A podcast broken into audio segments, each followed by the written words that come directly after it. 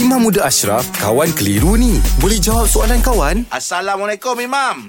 Waalaikumsalam warahmatullahi Imam, ini soalan pagi ni Imam, cerita pasal uh, terjumpa duit lah ni Imam. Ah, jadi apa hukum dia Imam kalau kita terjumpa duit tu Imam? Oh dia nak ambil tu ke? Ah, kalau dia ambil macam mana Imam? Oh, eh, tak boleh. Tak boleh Imam kan? Tak boleh. Ah. Ha. ini dia da- da- dalam fiqah dia panggil harta luqatah. Ha, Okey. dia panggil harta yang terjumpa. Dulu orang cerita pasal binatang lah. Ha. Jalan-jalan nampak lembu orang, boleh tak boleh? Belah. Ha, jadi ulama dia beza-bezakan keadaan. Ha. Ada yang kata sunat harus makruh haram dan sebagainya. Antaranya kes-kes tertentu contoh. Barang yang dikatakan dalam masyarakat ni barang tu tak bernilai. Okey. Contoh lim, sekupang. Ha, sekupang 10 sen 20 sen macam tu kan. Orang Ha. rasa macam hmm, Tak ada- tak tak ada apalah. apalah ni. Ha, Ha, ataupun nampak air mineral nampak separuh dah. Ha ah. Ataupun Ha ah. Siapa punya tu? Ha ah. Ataupun- Jeb call mam ni pening lah. Boleh. Jeb Jeb call. Memang masalah Memang masalah Tengok muka pun bukan masalah Saya beritahu kan Lepas tu Mam. Jadi barang-barang tersebut sebagai ulama mengharuskan untuk kita ambil dan ambil kalau kita boleh kita letak apa dah tabung masjid ke dan sebagainya. Ataupun barang cepat rosak, barang cepat rosak contohnya makanan. Ha, ha. Lauk letak depan rumah kita, kita nak buat macam mana ni? Kalau kita tak ambil ni siapa punya ni? Ha. Ha, kita umumkan terlebih dahulu sekejap, lepas tu kalau tak ada orang kita boleh makan dengan segera. Okey. Ha, takut rosak pemazaran. Tapi kalau melibatkan barang-barang yang ada nilai. Okey. Duit ringgit sebagai contoh.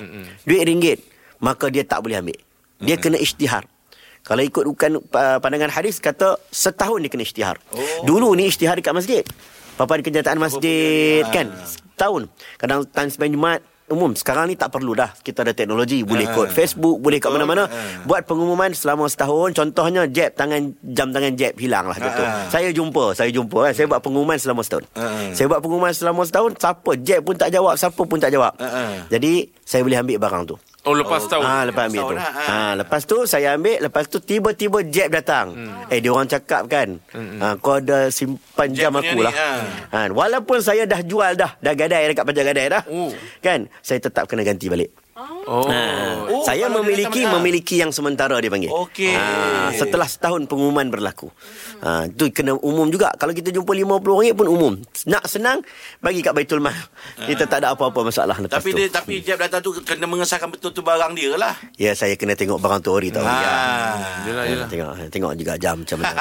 Kalau jam kita ni siapa ambil pun tak ada apa apa. dah. Betul tak saya tak kena Kan? jam tu. Tak kena jam pun tak payah. Saya tak nak hilang.